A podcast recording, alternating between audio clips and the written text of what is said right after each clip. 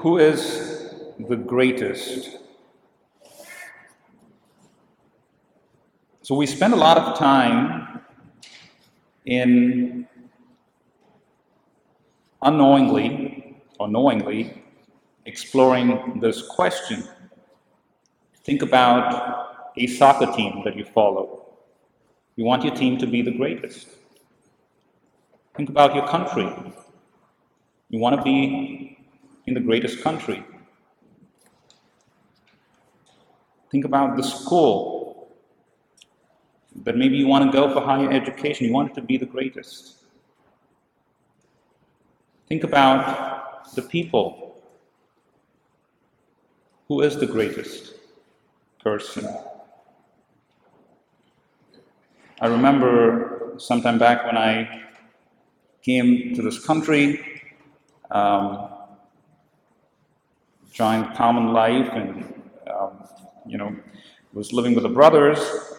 Um, I remember an ex- I mean, one of the brother at, at some point, kind of in a context, kind of said, um, you know, uh, Roland, you are the goat. I don't know if you get what goat means he had put a picture of the goat and sent a text. And at that point in time, I didn't know what exactly that meant. Are you, are you telling me that I'm, I'm like the animal, the goat? But GOAT is an acronym for greatest of all time. Right? So that's the GOAT. So you have the GOAT in maybe in basketball or soccer. Um, you know, so um, so again, we spend a lot of time on this question, who is the greatest? And, and therefore, we can have uh, sympathy for the apostles. The apostles are discussing that. Who is the greatest? Maybe, well, they were discussing among themselves, but as they were following Christ, maybe they thought Christ is the GOAT, the greatest of all time, and therefore we're following him. So they spent a lot of time walking um, with Jesus, spending time with Him. They were seeking heaven. They all wanted to go to heaven. So they were preoccupied with good things, but they still had this question among themselves who is the greatest? So, so this kind of question brings about a competitive logic. And in this competitiveness that we live in and that our culture brings in, um, there are certain passions that come to the forefront. Emotions that are not the best, like jealousy or envy. St. Thomas Aquinas defines um, jealousy and envy as an irrational anger at the success of others. And the others are not usually people who are distant from us, like people living in another country, um, you know, um, somebody, a TV personality. No, these are, this is, um, the others are those who are close to us, those who are in our network of friends and family. There's another emotion um, which also at times can be negative, is ambition. You know, when we are jealous or anger, but the success of others, the way we resolve it is to get ahead of others.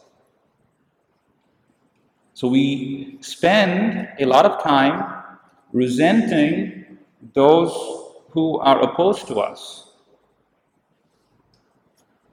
So, jealousy, envy on one hand, and then ambition on the other hand, they feed into each other. In uh, a famous novel called The Brothers of Karamazov, it's by a very famous Russian author called Dostoevsky, talks about a parable of the onion. And, and in this, I want you to pay attention to how these um, negative emotions come into play. Once upon a time, there was a peasant woman and a very wicked woman she was. And she died and did not leave a single good deed behind. The devils caught her and plunged her into the lake of fire. So her guardian angel stood and wondered what good deed of hers he could remember to tell to God. And then he remembered she once pulled up an onion in her garden and gave it to a beggar woman. So he mentioned this to God. And God answered, You take that onion then, hold it out to her in the lake, and let her take hold and be pulled out. And if you can pull her out of the lake, let her come to paradise. But if the onion breaks, then the woman must stay where she is. So the angel ran to the woman and held out the onion to her. Come, he said, catch hold, and I'll pull you out. So he began cautiously pulling her out. He had just pulled her right out when the other sinners in the lake, seeing how she was being drawn out, began catching hold of her so as to be pulled out with her. But she was a very wicked woman, and she began kicking them. I am to be pulled out, not you. It's my onion, not yours. As soon as she said that, the onion broke. And the woman fell into the lake, and she is burning there to this day. So the angel wept and went away.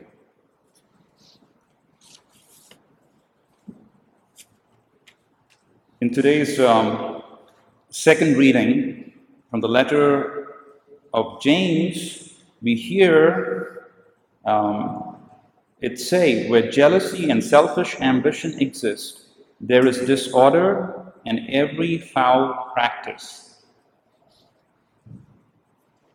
So the onion was enough. One good deed was enough. It would have worked.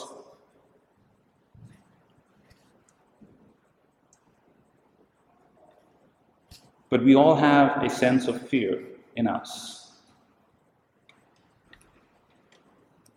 The second reading goes on to say, Where do the wars and where do the conflicts among you come from? Is it not from your passions that make war within your members?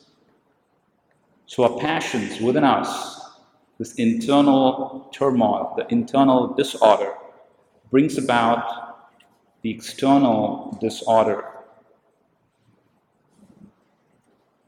So, there is good news. In today's gospel, Jesus proposes the child.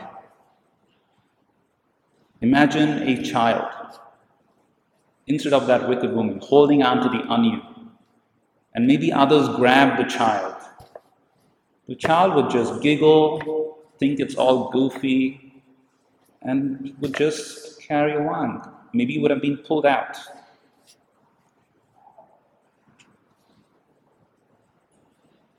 There's a reason why Jesus proposes the child as a solution to this um, situation. Because a child radically lives in the present. I remember we have a uh, summer camp that we do for uh, kids and teens every year. And, and one of the questions that we get asked once we're at the camp, you know, the activities begin, every teen I guess um, though some of those of you here have been at the summer camp, I would ask, what's next? What's next? We'll say, you'll see. And the reason we say you'll see is because you want them to live in the present.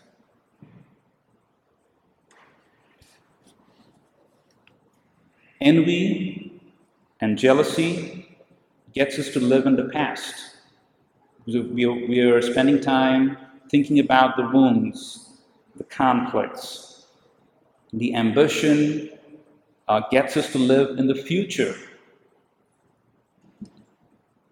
But what we are called is to be the child, to live in the present, to live in the now.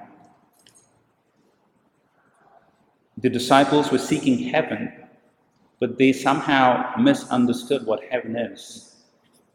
They thought it meant, you know, it's like a, um, I don't know, a ranking seating. Maybe the Pope at the top, um, the bishops, then the priests, and then the laity. Um, but that's not how it is.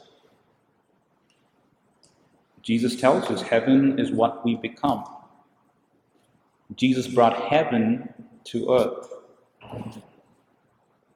So heaven is about getting there together or being together.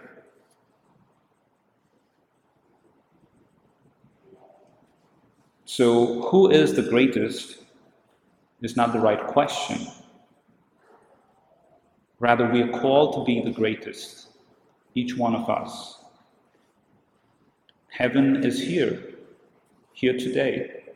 Right? We're in front of Christ in the tabernacle. Christ will come at the altar. Um, and heaven is in you, in each one of us.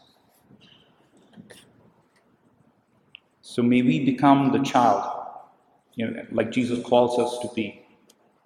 And may we be the greatest. May we be heaven itself, transfigured every single day.